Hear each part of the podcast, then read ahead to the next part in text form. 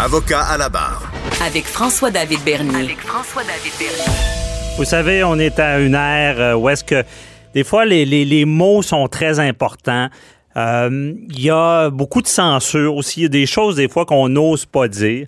On a vu même dans l'éducation à l'Université d'Ottawa euh, un professeur dire le, le mot euh, en haine qu'on appelle, qu'on n'ose même pas dire à la radio. Et euh, il y a toute cette polémique-là. Oui, on, le racisme, il faut le dénoncer. On a parlé, est-ce qu'il y a du racisme systémique? Par contre, il faut pas non plus en, en venir à plus être capable de parler de ce sujet-là. Euh, et il y a Mathieu Boccoté, que vous connaissez tous, qui a écrit un livre, La Révolution racialiste. Dans le fond, la vision racialiste euh, peut en venir à interdire de parler d'un sujet. Si vous n'êtes pas héritier d'une culture, euh, il faut des fois s'excuser d'être blanc.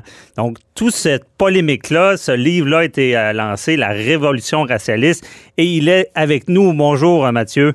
Bonjour. Merci d'être là. Expli- Expliquez-nous un peu. Bon, c'est quoi le, cette. Parce que vous la décrivez comme un autre, une sorte de virus idéologique. Là. Oui, absolument. C'est-à-dire, on pourrait dire que le racialisme c'est une forme d'antiracisme perverti, d'anti- d'antiracisme retourné en son contraire. Mhm. C'est-à-dire, officiellement, ça se, veut- ça se réclame de l'antiracisme, on le sait, mais dans les faits, ça réhabilite une, une vision de la société fondée sur la race. Dans les faits, ça consiste à compartimenter la société selon l'identité raciale. Dans les faits, ça consiste à donner de, de redistribuer de manière asymétrique les droits, les droits de parole, euh, et ainsi de suite, selon la couleur de la peau. Mhm. Dans les faits, ça consiste à placer la couleur de la peau comme catégorie sociale première, primordiale, insurmontable en quelque sorte. Dans les faits, au nom de l'antiracisme, chaque fois, c'est ce qu'on nous dit, eh bien, ça, nous entraîne aussi dans cette espèce de logique de, de culpabilisation, une forme de division. hein. Donc, d'un Mhm. côté, il y a la culpabilisation ontologique, entre guillemets, de ceux qu'on appelle les Blancs. De l'autre, il y a la transformation en figure messianique de ceux qu'on appelle les racisés. Et à partir de là, il y a un côté irréconciliable de la société qui se présente. Il y a toute une logique de censure qui s'installe avec ça. Il y a cette idée qu'il faudrait déconstruire l'idée d'universel, qu'il faudrait déconstruire l'idée de nation, parce que tout cela ne serait que des masques au service de la suprématie blanche. Donc, c'est toute une espèce d'univers idéologique qui s'est imposé très brut, en fait, qui, qui émergeait depuis euh, plusieurs années, Mhm. et qui s'est imposé très brutalement euh, depuis euh, quelques mois, un an, deux ans, trois ans, mais là, vraiment en accéléré. Et ce que j'ai cherché à faire, c'est à décrypter le logiciel idéologique derrière ce que plusieurs sentent comme une espèce de, de bulldozer qui, idéologique qui passe, mais qui parviennent pas à le comprendre. Donc moi, je cherche à décrypter, donc en voyant le sens des mots, la- la- les, les différentes logiques à l'œuvre à travers ça, euh, puis jusqu'à jusqu'où ça va aller. Oui. Et est-ce qu'on peut décrire ça aussi comme on entend souvent dire, bon, il peut y avoir du racisme positif? Euh, justement, de critiquer euh, une religion, critiquer euh, quelqu'un qui, qui peut être d'une autre couleur que soi, devient, euh, on marche sur des œufs et si on dit quelque chose, automatiquement, on peut être catégorisé de raciste. Là.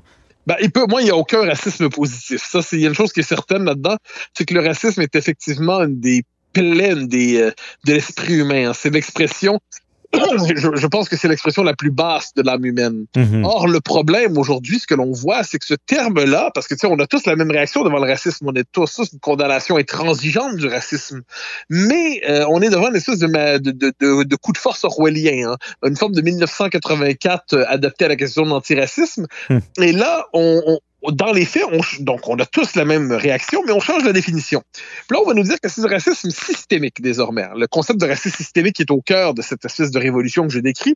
Et que nous dit le racisme systémique? Puis ça, je trouve que beaucoup de gens ont acheté ce concept sans prendre la peine d'y réfléchir un peu.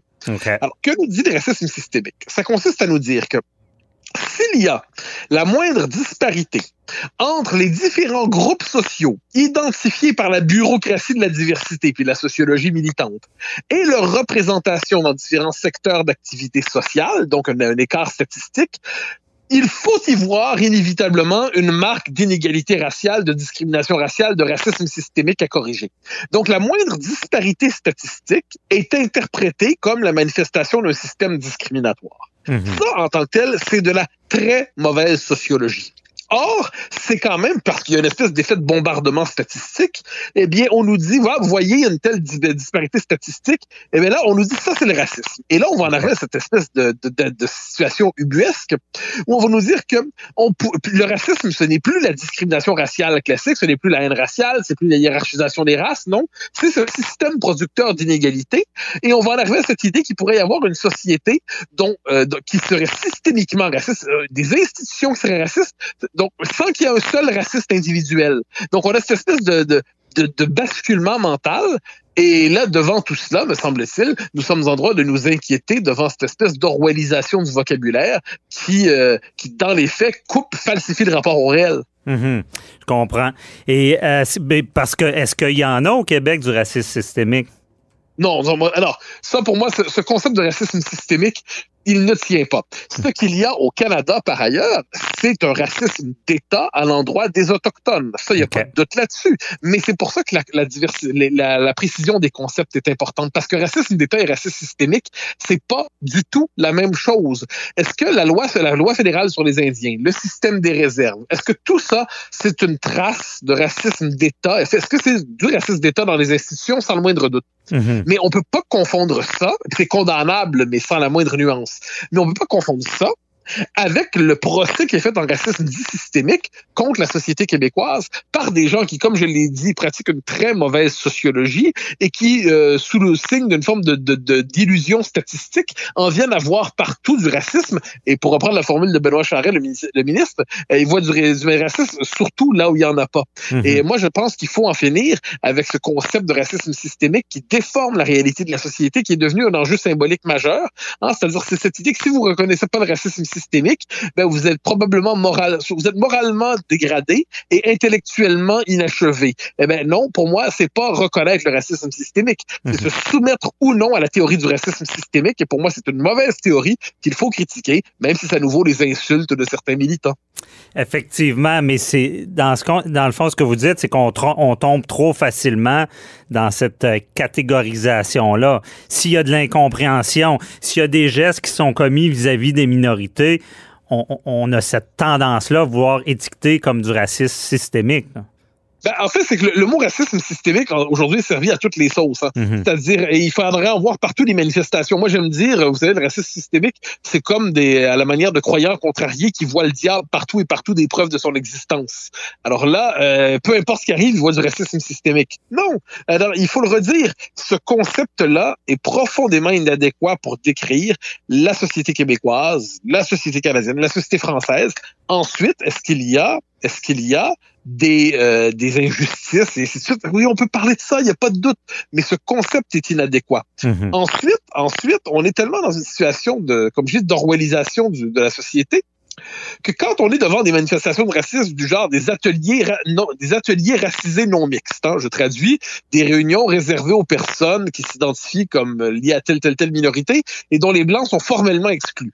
Mhm. ça, c'est de la discrimination raciale la discrimination raciale pure et simple, eh ben, on va nous dire que ça, c'est pas du racisme. Et puis, si on dit à quelqu'un. À cause que les Blancs n'ont pas été persécutés, euh, n'ont pas été cette eh, ben minorité-là. et, là, on tombe sur les théories de Mme Robin DiAngelo, qui est l'espèce de grande figure inspiratrice de cette nouvelle vague idéologique, qui va nous dire qu'en dernière instance, euh, raciste égale blanc. C'est-à-dire, si vous êtes blanc, vous avez été socialisé dans un environnement qui porterait en lui-même l'idéologie de la suprématie blanche. Donc, même sans le vouloir, vous seriez raciste parce que ça serait inscrit au fond de vous-même. Et inversement, si vous n'êtes pas blanc, vous pouvez pas être raciste même si vous détestez les blancs parce que vous n'avez pas le pouvoir qui serait nommé racisme. Mhm. Madame D'Angelo nous dit mot pour mot qu'une bonne partie de son travail consiste à modifier la signification du mot racisme. Eh bien, moi, je regarde ça, je le note, je l'aperçois, je le critique et je dis ne nous laissons pas bluffer par cette modification idéologique. C'est de la mauvaise sociologie. C'est aussi en dernière essence de la très mauvaise politique. Oui, mais est-ce que ça change cette mentalité-là? Parce que j'admets que c'est des sujets euh, que justement, si t'es pas dans la minorité, euh, la plupart des gens vont s'auto-censurer et pourront pas en parler librement euh, en, donnant son opinion réelle. Ah, Est-ce que ça change, ça? Ah, il y a une logique de censure incroyable en ce moment. C'est-à-dire, si vous, euh, ben, le, prix à payer pour se prononcer sur ces questions, euh, c'est très rapidement se faire étiqueter de la plus vile manière par euh, des militants et des, des et dont et plus encore des militants maquillés en experts universitaires. Ça, ce sont les pires souvent, mm-hmm. qui vont voir partout de l'extrême droite, du racisme, du sexisme, des phobies et ainsi de suite. Et ça, c'est une forme d'intimidation idéologique, c'est une forme d'intimidation morale, c'est une forme de de, de, méthode qui consiste à dire si vous avancez sur ces questions-là, on va vous étiqueter salement. Oui, mais c'est ça, c'est le problème que je vois. Puis je voudrais t'entendre, il nous reste environ deux minutes, mais pourquoi on, est supposément dans une société d'ouverture en 2021 sur, sur, plusieurs sujets, mais on sent que ce côté-là se referme. Pourquoi c'est pire maintenant, le racialisme? Ben, je, crois qu'on est dans ce moment, alors mon Dieu, ça, ça exigerait beaucoup de temps, mais globalement, je pense qu'on est, on, est depuis 30 ans dans des sociétés qui fonctionnent sur le mode de la, appelons ça la, diabolisation de l'histoire occidentale, qui serait fondamentalement, qui se caractériserait par le racisme, le colonialisme, la suprématie blanche et ainsi de suite. Ces idées-là se sont radicalisées. Par ailleurs, eh bien, nos sociétés se, se, se, fragmentent, perdent en cohérence culturelle, peinent à se rassembler sous une figure commune, se laissent américaniser mentalement. Alors, il y aurait plusieurs explications qu'il faudrait avancer, mais à travers cela, il y a une remontée d'une forme d'intolérance idéologique qui consiste à bannir de l'espace public les contradicteurs de l'idéologie officielle, la fameuse cancel culture. Je pense que devant cela, nous devons nous montrer de farouches défenseurs de la démocratie libérale, qui consiste à dire que dans une société, il est normal qu'il y ait une pluralité de points de vue et nul n'a le monopole du vrai, du juste, du bien ou de la science, surtout pas dans l'espace public. Mhm. Il faut accepter une diversité de points de vue et censurer, bannir le contradicteur, c'est illégitime. OK. Mais est-ce que la rapidité, la rapidité de l'information vient empirer? Parce qu'on sait, on a vu des cas, on dit un mot de trop, et là, on, se fait étiqueter, là. Et c'est rapide. Oui, non, mais moi, je pense que là-dessus, ma, réponse est une leçon de courage. Hein. C'est-à-dire qu'il faut juste, à un moment donné, se durcir un peu, se durcir la couenne, accepter que Bon, si on veut parler librement, il y a un prix à payer, c'est se faire insulter euh, hmm. sur les réseaux sociaux. Dieu, j'en sais quelque chose. J'ai ben, ma portion quotidienne d'injures. Il y a des gens. Ah. Ça, ça, fait partie. Moi, je, je, dois recevoir chaque jour des centaines de messages d'injures, d'insultes. Ah, ça n'a pas de sens. Bon, ce serait un autre débat qu'on pourrait se parler parce que moi, du côté judiciaire, je suis outré de ça. Euh, je, je, je, dénonce ce genre de ah comportement-là. C'est le Far West d'Internet. Ouais, c'est, en tout cas, on a, il y a beaucoup de chemin à faire, donc euh, félicitations pour l'audace aussi. J'invite les gens, là, la révolution racialiste, euh, puis euh, suite à votre autre livre qui, qui avait aussi brassé la cage, comme on dit, sur l'inquisition woke. Merci beaucoup, Mathieu Boccoté. Merci beaucoup. Bonne journée, bye bye.